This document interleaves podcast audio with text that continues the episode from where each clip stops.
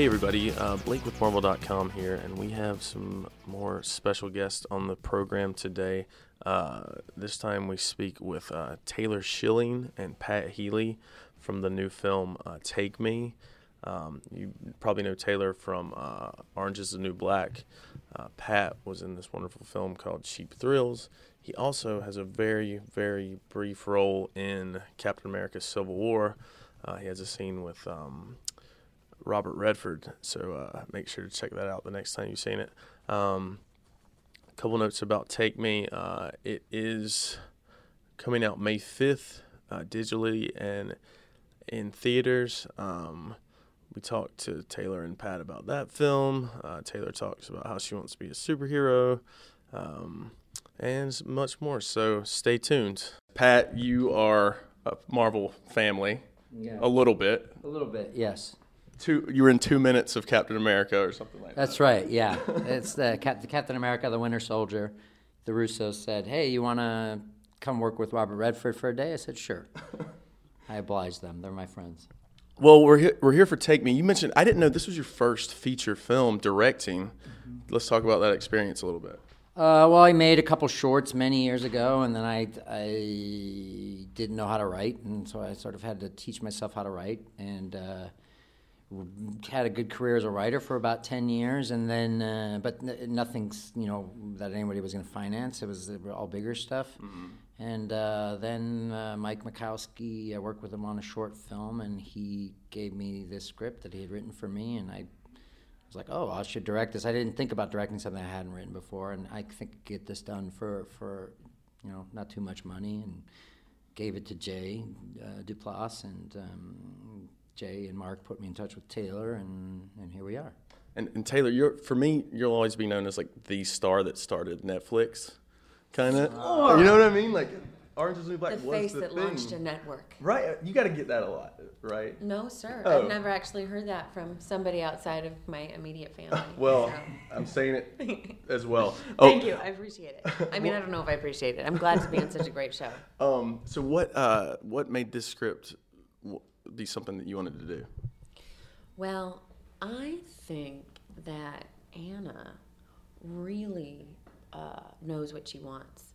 And it felt like a nice antidote to sort of the wide eyed and confused Piper Chapman that I've been playing for a while. And I just find that sort of that's what I'm attracted to is something that kind of hits hits me in a different direction um, the past couple of years. So that's been really it was really fun, and I fe- it felt very sad and really and really um, like I could feel a lot of comedy coming from the depth of the hurt from both of these people. So, and that's that's what's really fun to me, um, and so it felt like a really solid playpen to play in. And your character like goes through so many different types of like emotions like so quickly. Yeah. It's so cool and organically too. I guess it's more of a compliment than a question, but like where there's a question in there I don't know. Do you want per me to be in your ne- in the Marvel movies? Yeah, please. What Should I be in a Marvel movie? what superhero would you have? I don't think you can ask me that question because I have never actually. I don't even know. I respect Ant Man. that. Ant Man. What's the one that Ryan Reynolds just did? Uh, Deadpool. Is that Marvel? Yeah. I'd be Deadpool. I'd be the female version of Deadpool. All right, you heard it here first. All right. Um, Pat, too. I wanted to mention like how many people are asking you about the wig? Everyone. Yeah. Yeah. What's your stock answer to that? Well, I mean, it wasn't in the script. It just it came out of a conversation because I wanted to have funny hair in the movie. it was like the first thing I thought of. The character's a little, a little bit dopey, and I wasn't quite sure what that was. And then I was gonna wear a wig, and then um, I mean, the short version of it is that I was gonna wear a wig and pretend like it was, you know, my hair, but then I decided to, you know, write that into it since it was about actors and performing and role playing and all that stuff.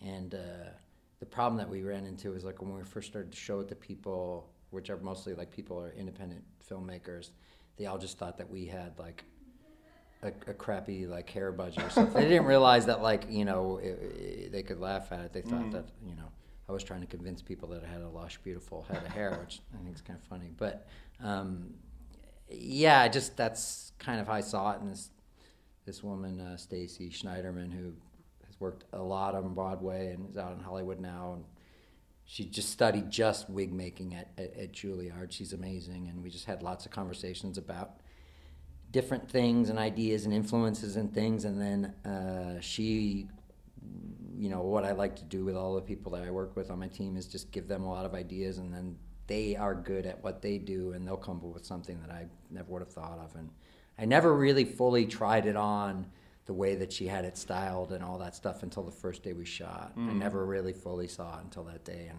I put it on and I was like, okay, I, I know what I'm doing now.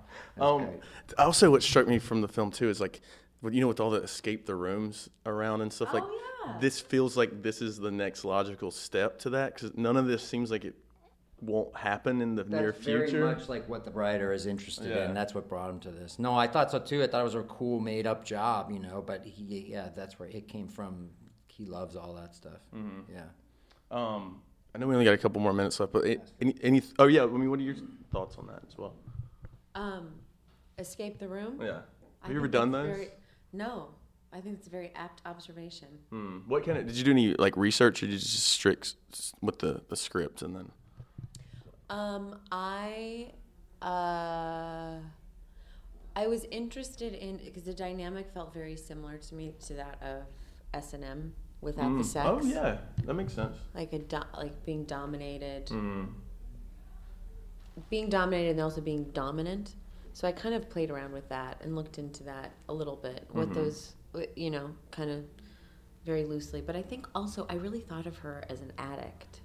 I really thought of her as somebody who needed. This is how she kind of got her fix Mhm. emotionally. Could you see it was? Could he his character have been an addict in some respect as well? Yeah. Sure. Yeah. I mean, I think everybody's addicted to something. That's fair. So, th- Yeah. I mean, yeah. But I think that she, yeah, but she, that specific recipe of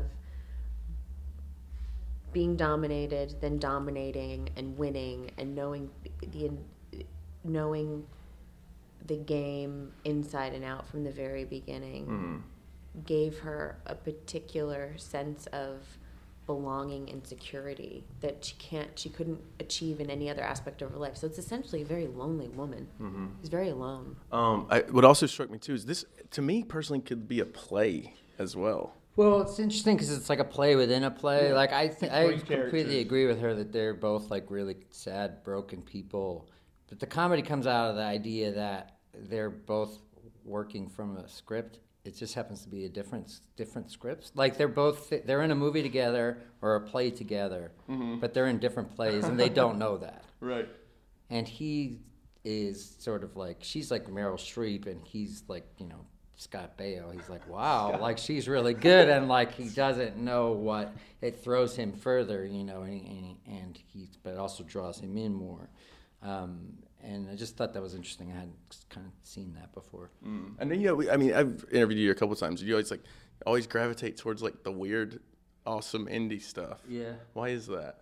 I don't know because I'm weird and um, I, you know I, I, I like to work so you know it sometimes means if I want to play uh, you know bigger roles it means doing smaller things because I'm, I'm, I'm not yet you know in that place where I'm you know financeable in the bigger roles in the bigger movies but uh, I, I just have always liked these you know sort of odd cult movies and there, were- there was a series of these movies when I was a teenager that were like screwball comedies and noirs fit together. I thought this movie was both of those. The screwball noirs, uh, Something Wild, the Jonathan Demme movie. There's uh, After Hours, the Scorsese movie, and um, uh, the other one was uh, Into the Night, the John Landis movie. And they were like, you know, a uh, you know alluring a woman, um, usually a blonde, uh, you know, pulls some schlub, you know, down a rabbit hole, and um, it has you know darkness and noir, and it has you know elements of screwball comedy to it too. So uh, I hadn't seen that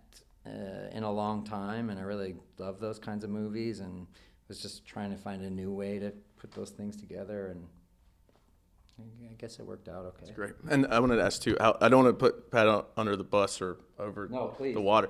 Well, how was Pat as a director? under the bus or over the yeah. water i love that i'm going to use that from now All on right, please. sorry i don't want to put you over the water i had a really good time i think it's a challenging position to be in to direct and act at the same time and i've never worked with anybody who was doing that, and um, I think that it was nice because we both had our we both had specific ideas of what we were doing, and then we were on our own tracks, and that felt really liberating. Mm-hmm. And obviously, a lot of uh, fans of yours from the show and the other things are going to uh, go see the film just for you being in it. What would you say to that to get people to come see this movie?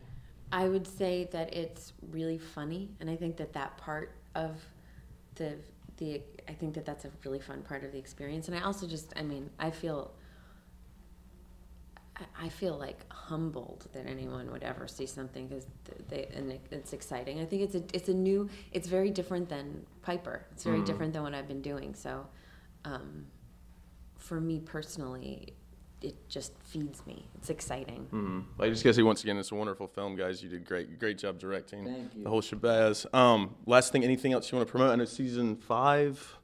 Yeah. Orange. Season five is coming out on June 9th mm-hmm. on Netflix, which will be fun. And I just finished I just finished a movie in Atlanta that will be coming out in about a year that I'm really excited about called Family. Awesome. And yeah. Pat, anything? Uh, Small Crimes, which I did with Evan Katz, uh, who did Cheap Thrills, mm. uh, is coming to Netflix for April 28th. And I'm going to do this movie, The Burning Woman, that Jake Scott um, uh, is directing with Sienna Miller and uh, Christina Hendricks and Aaron Paul. And then I'm doing this, the biggest movie of my career, but I can't tell you what it is. But it's huge and it's coming soon, and uh, you'll know all know about it soon enough. But awesome. well, thanks so much, guys. This is great. I'm not allowed to talk about it. Marvel understands that. Thanks everybody for listening. Uh, I just want to give a thanks to obviously Taylor and Pat for their time. I want to thank Shipra over at Brigade Marketing for setting everything up.